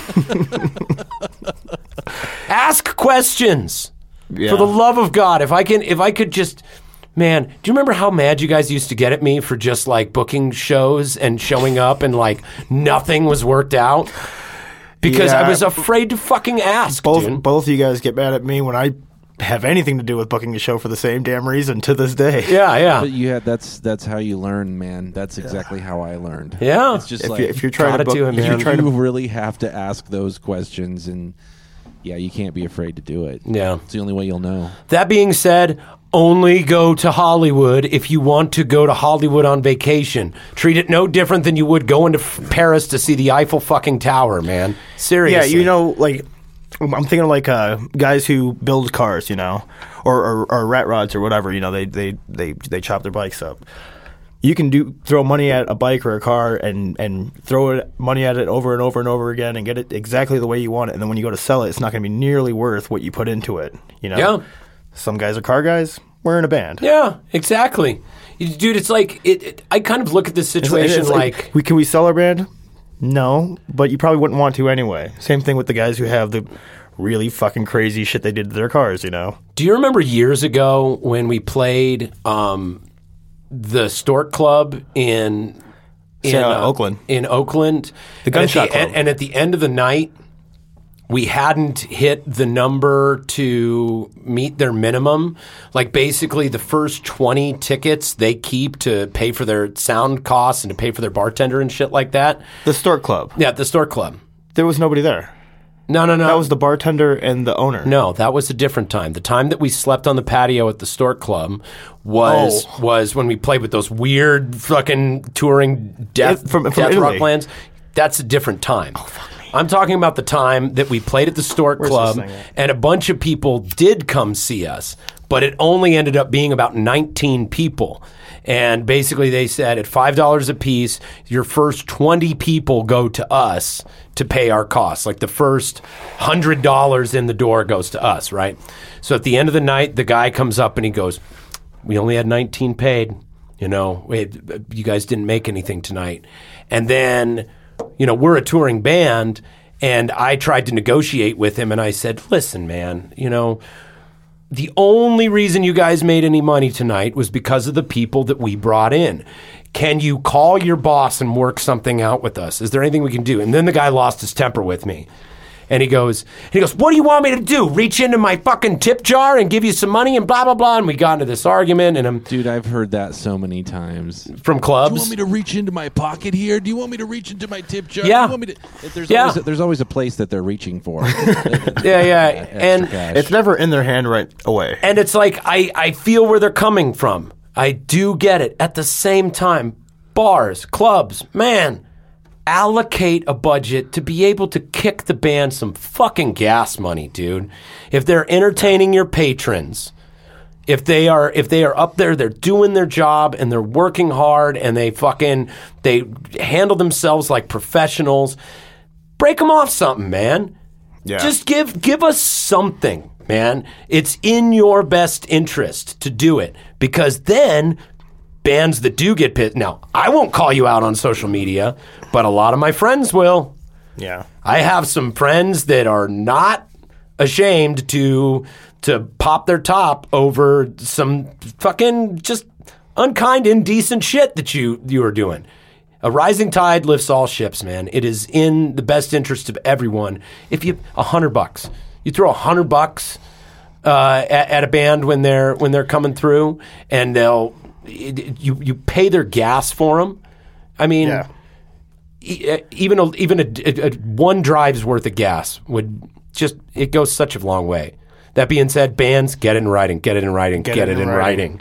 Get it in writing. And stand behind your merch table. Stand behind, yeah, be behind your merch table the whole time. Take responsibility for your outcome. You know, that's that's the best piece of advice I can give on that. So, um, oh I'm yeah, not, I'm not going to say anything about that. yeah, yeah, yeah. That's that's a little off the air action that uh, we'll just uh, ooh, eh, mm, Just ignore that. yeah. let, let, let me put let me put it this way: everyone in the who is in the room for this podcast right now, the three of us in the room for this podcast right now, could name off a whole bunch of clubs that. And a, bu- a whole bunch of local bands and a whole bunch of promoters that did us dirty. But we won't. But someone will. Keep Someone, that in someone mind probably already has. somebody eh, or somebody already has. You know what I mean? to be said for like writing summaries that aren't specific. That's that's what I have done after See, some tours. I I've- thought I've- this I've segment would. written, I like, thought this segment summaries. would be like like like that. If I would have told this this segment, it would have been a club in Hollywood with a buddy's band from San Francisco. I don't. I mean, I don't know, man. I. I That's how I would have. Well, this is about a particular like calling out, though. You Right. Know, like, And I kind No, of, understand. I kind of feel like if you take it to a public forum like that, it becomes it becomes news. If the president says something on Twitter, it's news. You know what I mean? And I think that even applies to further down the chain. A a conversation in a public forum is not a private conversation. If you have engaged, if you have taken it to that level, and here's the other thing: is the Viper Room could have stayed out of it and contacted Phil separately Yeah. and said, Yeah. "Why don't you take that post down and let's have a discussion?" But instead, they chose to engage in um, a mudslinging campaign, which is going to happen if you own a business. It's like it's like people who like somebody rags on um, your place on Yelp, right? And do you take the corrective a- a- action and contact that person and go, "Hey, we're sorry that you had this experience. How can we make it up to you?" Or do you get into a fucking argument with your customer on Yelp? if you're really funny, get into the argument. There, you have to check out Galway Bay back in Chicago. There's this Irish bar next. That's part of their to thing, it's though. so fucking good. Like if I opened a club, I would be like, it, there would be a big sticker on the front door that said "fuck Yelp." We don't deal with Yelp. If you, it like all all Yelp reviews will be subject to ridicule. That would be part of our thing. But what I'm what I'm saying is like the Viper Room had this opportunity to just either smooth it over and ignore it, and they chose to engage in a public shitstorm. yeah, And and that's not professional. and that's not professional either. You know, a, a pissed off band doing it in one thing, Uh, a pissed off band doing it is one thing, but the venue that is supposed to be the professional institution, I think that they have a duty to to handle it according to decorum. What's that about two wrongs? What is that about? Two wrongs. This is a song I wrote in the park the other day. It's called Two Wrongs. Don't make a right. But that made me feel a whole Anyway, enough about that. Enough about that. Let's for the How much last time do you have? We got about a half hour before I got to go do this. there you go. nailing it. We got yeah, we're Nailing doing the good, job. man. We hey, Good job, dude. timing our segments is helpful. I mean, I imagine we're not doing it now. This is just an amazingly uh, smooth show. Pretty smooth. It's pretty It smooth. feels like it's the appropriate amount of time. Yeah, Yeah. it sure does. So, uh, so I, I want to close out the show. Um, I want to talk to you about my experience uh, siring a child, bringing bringing my son into this world. For those of you who who don't follow me on uh, on the channels on on Instagram and Facebook, I I am of course on them personally as well as with the band. But uh, my partner Sarah Tice and I welcomed our first child into the world last Sunday, March 31st at 6:33 p.m. Mountain Standard Time. Excellent. Ransom Howell Tice came into the world, aka uh, Ransom the Ripper. You can follow his exploits at hashtag Ransom the Ripper on Instagram. Is that true? oh yeah, that's the one that Sarah's been using. I also use Ram the Slam, Ram Jam, Ram a Lamb, or Ram the Lamb, Ram the Ham, um, Jean Claude, Ram Dam, uh, Ram Bam, Thank You Ma'am. You know, I got a bunch of them. They're, I, dude, I got so many names going for this kid.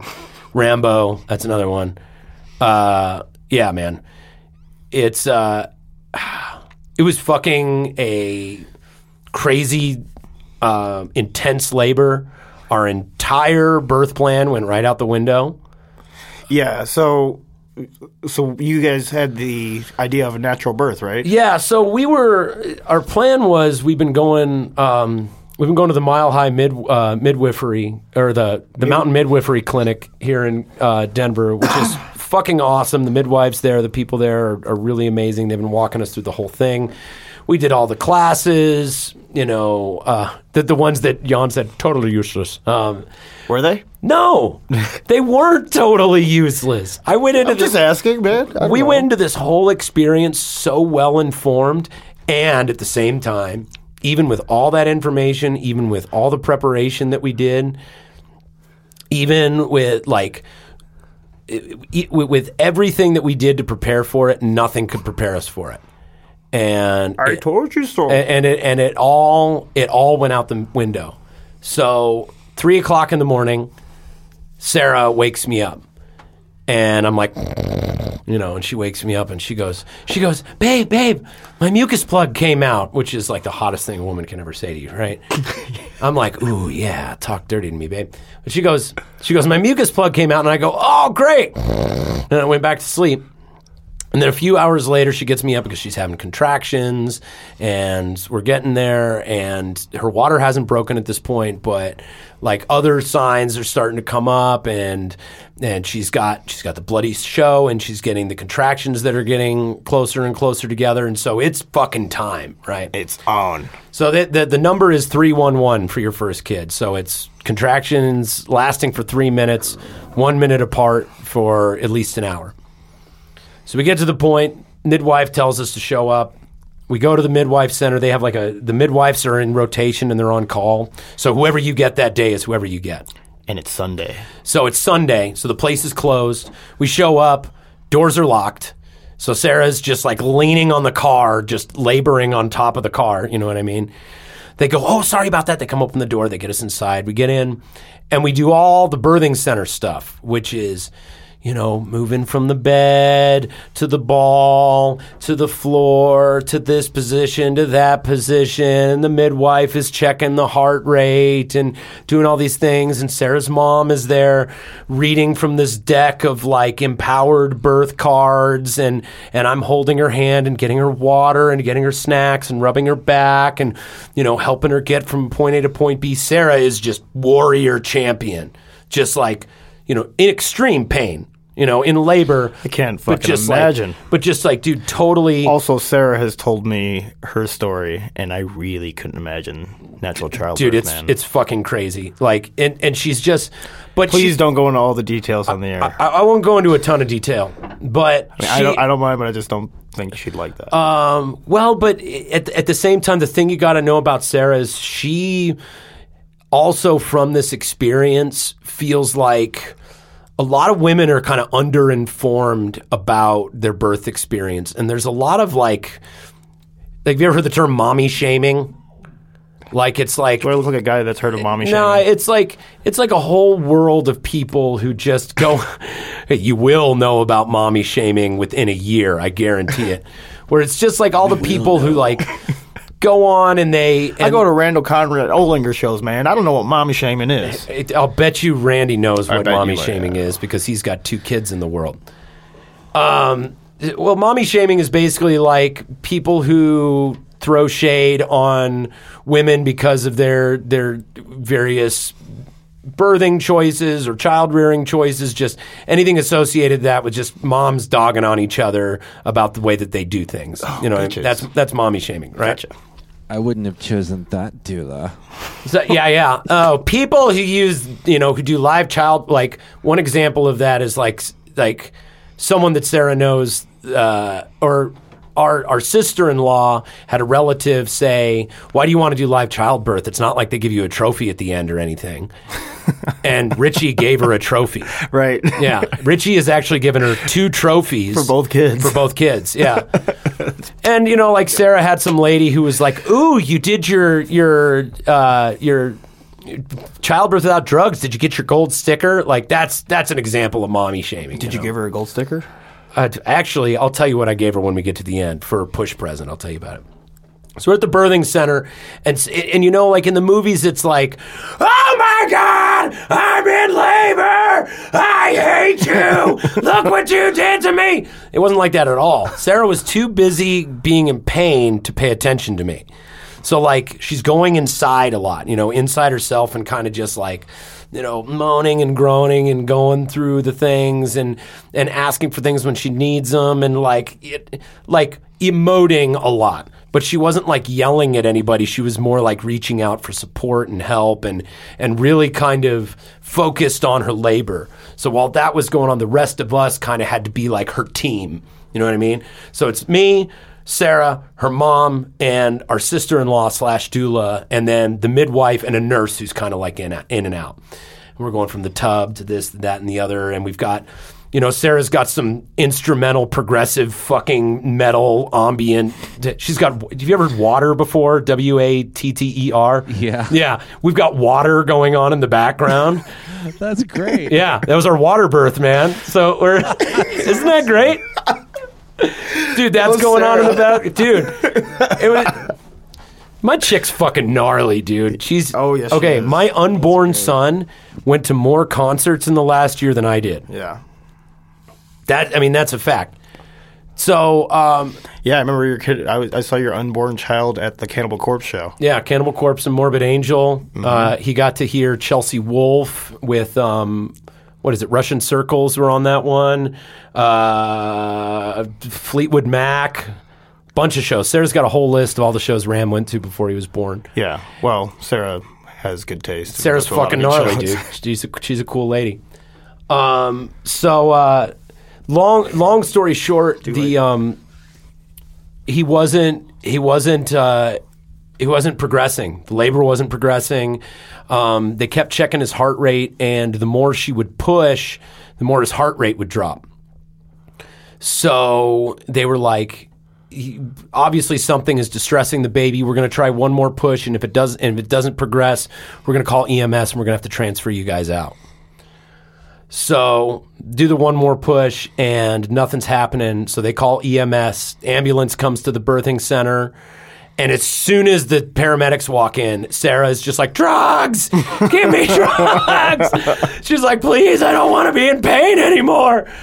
And uh, they're like, okay, Sarah, we're going to get you on the, in the ambulance and blah, blah, blah. And we're going to get you there and we'll get you taken care of and get you something for the pain. Be like, and they turn to me and they go, they go, Dad, do you have a car? Do you want to follow us there? I was like, I follow you? No, I'm getting in the ambulance. So I like toss the keys to Sarah's mom. I like give her all the stuff, and I'm like, "You got this, right, Cindy? Okay, bye." And I jump in the ambulance, and you know my heart's going a mile a minute because I'm fucking dude. I'm scared. My Yeah. you know my girl's in an ambulance, and and things aren't going as expected. So already the birth plan is just like. Is out the fucking window, right? Like no birthing center, boom, out of there. Remember your list of do's and Oh, don'ts. dude, we wrote out this whole list. Like Sarah wrote. This is okay. This is part of my job in the relationship. Is Sarah says things or writes things out like she wrote a, a bunch of rules for the baby, and then my job was to cutesify the rules and soften them a bit so that they wouldn't come across as curt and rude and fucking Sarah. just and Sarah-esque, you know. And I and I put them on a little cute pink background with a little baby graphic, and you know, like that's my job in the relationship. Is, is You're a I'm gifted writer, I'm the spin guy. You know, I'm the softener guy. I'm the I'm the diplomat. So one of the things that we did is I took her preferences and broke them down into a very basic set of I do's and I don'ts. Like this is what I do want, this is what I don't want. And and you're supposed to have that on a three by five card that you bring with you to the hospital, Oh, keeping in mind not Aaron Howell. well, no. It, it, the version that we had was one page. It was short, but I just had it on a file on my phone. So I had to get the nurse at the midwife center to print me up a bunch of copies, and we take it with us. And we got to the hospital at six o'clock. They pull Sarah out of the ambulance, and she's, of course, going, Please, I don't want to be in pain anymore. Ah! You know, just like, I, I'm like, I'm crying because my girl's in pain, you know? Yeah. We get in. I've got the stack of the birth preferences, and they get her on the table. And at that point, it's just like the shit's going down, dude. So we had to, I had to toss it aside. And she didn't want to be put in a hospital gown. They put her in a hospital gown. She wanted to be able to give birth in any position that she wanted. They put her on her back in stirrups. She didn't want use of a epidural. You know, she was screaming for an epidural at this point. They were only able to give her a local, which didn't even kick in by the time that he showed up. Um, she didn't want she didn't want any type of uh, uh, cutting, episiotomy sort of thing. They had to do an episiotomy. Like she didn't want any assisted um, uh, birthing techniques. So no vacuums, no forceps. They went in there with the shiniest pair of goddamn Pliers. silver, you know, All bets are off. uh, dude, Yeah. uh, it, dude, it looked like salad tongs. And this doctor is this this little old man named Doctor Hall. He's got hearing aid and gray hair, and I guess his wife's, uh, I guess his wife's a midwife. He's got eight fucking kids, and he comes in and he's just like cool as a man, just like motherfucking cucumber. Walks in just like, how's everybody doing? Everybody doing okay? All right, right on. I'm Dr. Hall. Let's get that baby out, shall we? Da, da, da, da. They take a fucking wand with an electrode on it. They stick an electrode in my fucking kid's head up inside, you know, my wife's body so they can measure his heart rate and they they're we're like trying to get her to push and I saw Sarah reach a level of primal intensity that I had never seen before. Like I got to see her break through thresholds of behavior. You know what I mean? yeah. Like I saw her in pain and in an emotive state that I have never witnessed on her or any other human being ever. You know what I mean? It's just like that intense, like natural, primal, like, ah, you know, getting him out. And there's a video of the birth. And oh, I forgot to tell you this. This is great. So I'm standing there and I'm going, come on, baby, push. And I'm loud as fuck. You know, so I'm like, come on, baby, push. Da, da, da, da, da, da. And they go, they go, Sarah, we're going to have to do an, uh, an episiotomy um, because we got to get him out of there. He's got the cord wrapped around him. You know, he's not, uh, the, the birth isn't pro- progressing the way we need to. We're going to have to perform an episiotomy. And before she can really say much of anything, they do it. And the sound of it hits me in the side of the head. And I visibly, I visibly shudder and kind of went, "Ugh." and the nurse standing next to me grabs me and goes, grabs me and goes, don't look down there. Look at her. If you feel like you're going to pass out, sit down. And I'm like, okay. So I grab her hand. And by the way, Jan, if you're listening, the clump together fingers thing, e- either Daphne has superhuman strength or you're a bitch, my man. Because I just, I held Sarah with the bro grip the whole time. Oh, he says you're a bitch from fucking across the pond. I, I'm just saying it, man. I gave her the bro grip. Words. yeah, he's gonna bop you so good. I gave I gave her the bro grip, and she squeezed the shit out of me.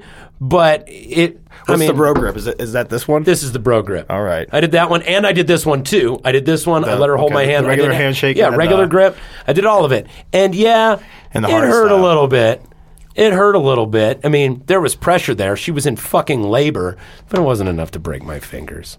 It wasn't enough that I was concerned about. I didn't need to roll my hands into a fucking crane stance, you Belgian bitch.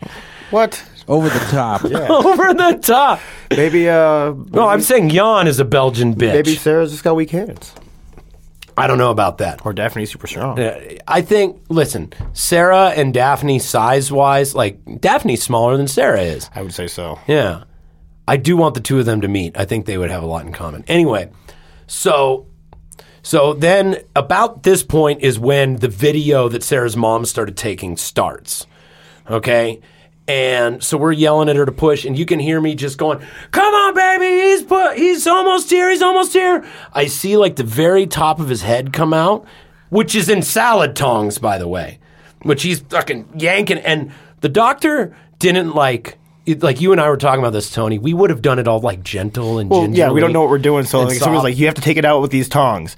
We'd go over there, be like, "Holy shit! Holy shit! You put it all. Is that too hard? Oh, so Stop soft. pulling." No, dude. No. Yeah. Those, those doctors are just like they know exactly how pliable and resilient the human body is, and they're like, "Let's get this thing out of here." He like grabs onto these tongs with like an overhand grip so that he can get a good pull on it, and like, dude, you see this guy's he must work out because his muscles are just like, bam. The only thing he delivers babies all the time. he He's good he- at pulling eh, nine pounds Oh, of flesh out of people. Dude, I was waiting for him to put his foot on the table to give himself more fucking more torque. he had that old man strength, man. Dude, and he pulls he pulls my kid out and I see the top of the head and I didn't really know how big he was at that point. So I had the top of his head and I think that's his whole head. But it's just like their head shrinks kind of into a cone so that they can Right. fit. And he the head comes out and on the video, you hear me go, Oh my God, baby's here! He's fucking gigantic! they pull him out. He's like got the cord wrapped around him. He's kind of like blue and purple, and like, and I get this immediate like, Panic. oh my god no no no no no no no no no no and and sarah's like is he okay is he okay they get him out he's he's he's tangled up and i see his eyes pop open he's kind of fucking stunned and he's like who the fuck are all you people? Looking around and like little kind of sounds start coming out of his mouth and they get him up and they like they kind of like rub him down with uh, receiving blankets to to stimulate their body and whatnot, and they put him on top of Sta- uh, on top of Sarah, and she's just like she was telling me just like how insane it is to just feel a living thing come out of your body and then be placed immediately on top of you. Now that was one pres- uh, preference that we did get that was very cool. Is we wanted immediate skin to skin contact with our kid, and then. Um, they did uh, we wanted we had wanted delayed cord clamping i don't know for some reason some article sarah read or something but uh, they're like no we can't delay it we're, we're kind of worried about meconium in the in the blood and whatnot so we got to cut the cord now and so they let me cut the cord which took two tries because it's it's a lot gummier than you think it's Wait, gonna dude, be. you know you got to measure twice. cut. measure one, measure measure twice, cut once. Not- but no, I, I did that, and then they um they put him right on top of Sarah. He's gonna have an Audi. They put him. They put him im- immediately on Sarah, and and you could see it in the pictures that just like I'm just like crying, and I'm like I'm like, "Hello, my boy. It's so good to see you." And it's so loud, and I guess the doctor looks over uh, over at Sarah and goes, "You think he's excited?" and uh, they took him and they they put him on the warmer and you know right there in the room and I'm sitting there talking to him and and I'm like hey ransom it's good to see you buddy I'm glad you're here just so you know they're gonna take some blood from you to test some thing test your blood sugar they're gonna put some ointment in your eye and da da da and like being there next to him I think kind of calmed him out a little bit because he was kind of stunned by the whole thing. It's like he heard my voice talking to him, and I'm like, "You're gonna be fine, bud. We're gonna give you back to mom here in a second. He just sat there and chilled, and um, yeah, man, it was uh, it was incredible. We uh, we we ended unfortunately we ended up stuck in the hospital for the next two days, which was not our preference. The birthing center we would have gone home after four hours. We ended up in the hospital for two days, and and you know there's people in and out every hour. Um, you know it was awesome to see you guys, of course, and our friends who stopped by, but the like the hospital people, it's like you know, in comes the doctors, and in comes the nurse, and in comes the pediatrician, and then comes the lactation expert, and then comes the photographer. All the doctors, but no the peppers. Yeah. It, well, Tony showed up with a case of Dr. Pepper for me, which was very sweet. Laura brought a cactus, Tony brought a case of Dr. Pepper. and it's just like, but even there in the hospital, even under these less than preferable circumstances, just like we both felt this like immediate change. Yeah. This immediate like just a, a level of like love for each other and for this kid that was hitherto unknown to both of us. And uh, and I mean, obviously, there's a lot more to the story, like the things that happened to the hospital, and since we've gotten home. But just what you know, we don't have a ton of time to go into all of it, and I'm sure. I'm sure our listeners don't want to hear every. There's nothing more annoying than the new parents who are just like, "Let me tell you everything about my experience raising kids that you don't care about." How long's this last segment been? All right. We're doing okay. 21 minutes. it. So I guess, I guess uh, what I'll, what I'll kind of briefly say to to to kind of round it out is it's just like it's an experience that like I never gave the the reverence and gravitas that it deserved because I didn't understand it because I hadn't experienced it. And now that I'm experience, eh, now that I've experienced it, like immediately overnight, a different part of my brain and a different part of my heart opened up, hmm.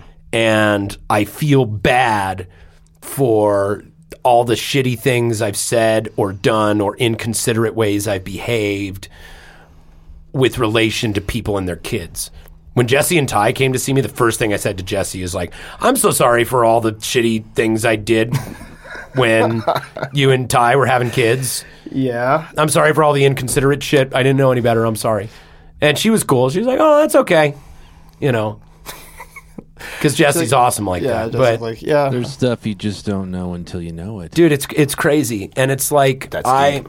like overnight dude like dead baby jokes stopped being funny to me in in after high school but now they are like downright like not cool to me yeah. you know what i mean like before it was like ah dead baby My- jokes whatever they're dad- kind of played out and now they're like fucking gross My dad was telling me about that uh, when dead baby jokes. Because I was telling him it was happening. You know, I I remember them in grade school. Yeah. and he said he, the first time he heard about dead baby jokes was from this guy on a construction site, and and uh, it was when me and Nini were like babies. So like he, he said he was gonna whoop the guy's ass. He's, he's like, "Hey, cut it out with them fucking jokes." Yeah, yeah, He said, yeah. "No one like that. I'm gonna beat you to a fucking pulp." Yeah, yeah. It it, it stops being funny. But one of the thing, it, an amazing thing that has happened is like you immediately kind of get You're right. you immediately get plugged into this club of like the people who are like pro baby and they just want to help you out. Like our sister-in-law and our brother-in-law, like our sister-in-law gave us like 10 frozen bags of her own breast milk What? just in case Sarah's didn't come in. Now we ended up giving it back because Sarah's now, you know, within a couple of days, Sarah's breastfeeding like a champ, right? Like killing it. She's a she's a goddamn warrior, dude. She's amazing. Like watching her become mom. But like the people who came out the gate and just like supported us right away. Yeah. You know, we're like, what are we going to do? What are we going to do? What are we going to do? And there's like our pediatrician, fucking amazing. Our we met this postpartum doula who came over to our house and cooked for us and like taught us some things and listened to us and was like, you don't have to pay me anything. Like if you got 20 bucks, that's cool. If you want to cook me a meal or give me some like homemade jam, that's cool. If you want to recommend me to someone else, that's cool. Or if you want to pay me my regular rate, that's cool too. I'm just here to help you because I fucking you know I believe in karma and and you know we're, we're all going to pay it one way or another. Yep. And uh, Well, good. and just like the friends coming to visit and how much closer it's brought us together. Like it changed it changed the dynamic of our relationship overnight. You know, I've been able to show up and be like the instincts kick in immediately and it's like Sarah changed her first diaper 6 days after he was born because that's just how I was uh, on top of it I was Right. you know, I'm like, we had uh, a friend of Sarah's um, had told her at our house the way we handle it is I handle output or I handle input, dad handles output. So mom feeds him, dad cleans up the diapers, and I was like, great, I got a job, I got a thing I can do, and like, I thought that crying was going to be hard to deal with. I thought that like diapers were going to be hard to deal with. I thought it was going to be stuff like, well, I guess you just love your kids and so you just kind of accept it. But nothing he does bums me out. Yeah, I can see that. I'm excited to do all of it. It's like, oh, I got to change your diaper? Cool. Let's hang out. He's screaming in my face. He screamed so loud he busted a blood vessel in his eye. And I just laughed. You know, it's like, oh, dude, what did you do? You, and like he surprised himself and stopped crying and kind of went, whoa, I really got a little out of control there, didn't I? But it's like, it's a, it's an interesting thing that, uh, yeah, there's so much to it. I could Yeah. talk about it all day. I'm sorry. I know I'm like fucking just going into one thing after another, but It's all good. You're excited, man. It's I'm super- Cool, man. I'm really Super happy for pumped you. for you. I'm super excited. I'm like, I can't wait for it to happen to you. And you. because I know, like, I feel like every. I used to look at it a much more from much more removed perspective and and think like, well, some people want to have children and some people don't, and and da da da da da da da, and it's really not that big of a deal. I mean, it's like, I mean, you want to bring a child into this world, stop procreating and blah blah. Like, I kind of had that attitude a little bit, and now having done this, I'm like, man, I really wish that everyone could have that experience. I really wish that every everyone could have it. You know, I understand people. It, my heart goes out to the people who have tried and haven't been able to, and or the people who have have gone from it and tragedy has taken it away from them in some way. And honestly, my heart goes out to the people who who don't want it hmm. Because hmm. it's so amazing. Like it's like, oh man, but if you would just try it, you'd fucking love it, dude.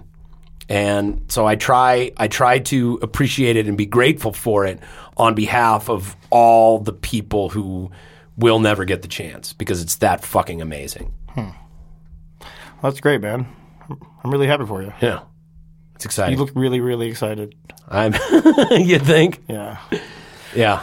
My, my mother my mother in law had to come up to me in the in the delivery room after ransom was born and and I'm there talking to him and I'm being loud, I'm being me. Yeah. And she comes up, she goes, Aaron, he can hear you. Be quiet. it's like he has excellent hearing. Like it is brand new. His hearing is perfect. He's really sensitive to it. Just shh. Like I got shushed the way I was talking to my old kid. So yeah, man, fucking thrilled. Yeah. fucking thrilled. So a big shout out to everybody at uh, the mile, uh, the Mountain Midwifery Center, and uh, Dr. Hall and everybody at Swedish Hospital, and all our friends and family. You guys especially, man. Tony, Tony has called me almost every day just to make see if we need anything.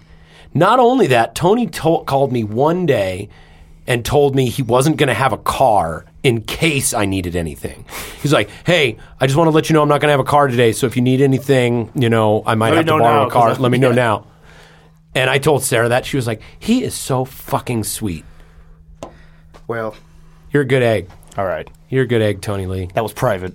It takes a village, man. It takes a village. It, it definitely takes a village, and that that's one of those platitudes that we kind of throw around. But it's absolutely, totally fucking true. It is absolute. Well, you have you have a lot of nieces and nephews, don't you? Yeah, actually, my my sister, who just we moved her up from uh, Austin to Longmont, a little four month old, you know. Yeah. So it's you know it's a brand new Because of that situation with your family that you've been dealing with. Yeah. Yeah, So man. So everybody's just like circling the wagons and doing everything. So it's, Yeah. you It, it's amazing. It's amazing what people do.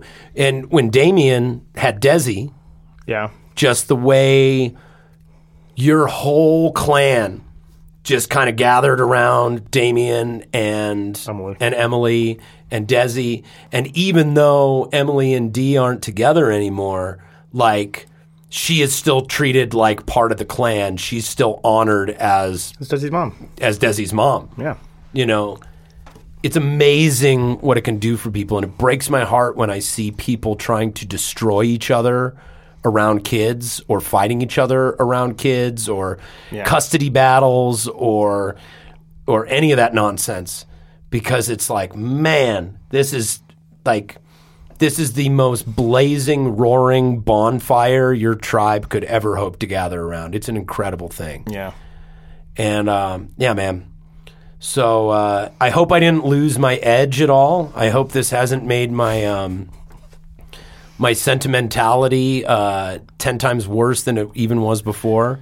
I didn't get the nickname "feelings" for nothing, and now it's got- moments, but yeah, yeah. moments and feelings. It's it's gotten ten times worse. Um, at the yeah, same Mo- time, Moment- moments is now what? What is it? Twenty seven moments. are you saying we should close off the show? I fucking lost it. Oh, man, I man. don't know. I think we're at 20, 27. Ah, I whatever. Um, you do got to get out of here anyway. Yeah, I do got to get out of here. So, um, yeah, man. Uh, I'm really happy for you. I really am. I'm. no, Thank you, man. I Yeah. appreciate it. I can see how happy you are. I'm thrilled. I'm Can't wait thrilled. to come over to your and Sarah's place so we can uh, give you the thing. I want to have. So first of all, I told you I want to have the wife, the wives take over on the show. I want to do. right. I want to do an episode of the podcast. Maybe when we're on tour sometime, we can have the girls come in and just take over the show. That would be great. But I want to bring the boy on Be here. at Gordo some point. wrangling all the cats. Yeah, yeah. Well, they, I mean, they. There'll be Sarah a box said. of wine sitting right here. I'm going to have my wife come in and produce it. Yeah, there you go. There you go. Hell yeah. Well, hey, uh, thanks to everybody for listening to Yeah, the thank you. podcast. We're really grateful for you guys. Thanks, Um, Gordo, for well, being Thank you guys. Stay, yeah, man. Thank you, Gordo. Stay tuned And for back uh, home. for everything we got. Oh yeah, and Gene Skibbons. Shout out to our uh, our post producer extraordinaire, our co producer, the man, Gene Skibbons in uh, Chicago, Illinois. Thanks to everybody who helps make this happen. We really appreciate it, guys. Thank you for listening, and uh, stay tuned for everything we got going down. This has been the motherfucking podcast. My name is Aaron Howell. I'm Tony Lee. I'm Gordo. See you next week, guys. Bye. After dark.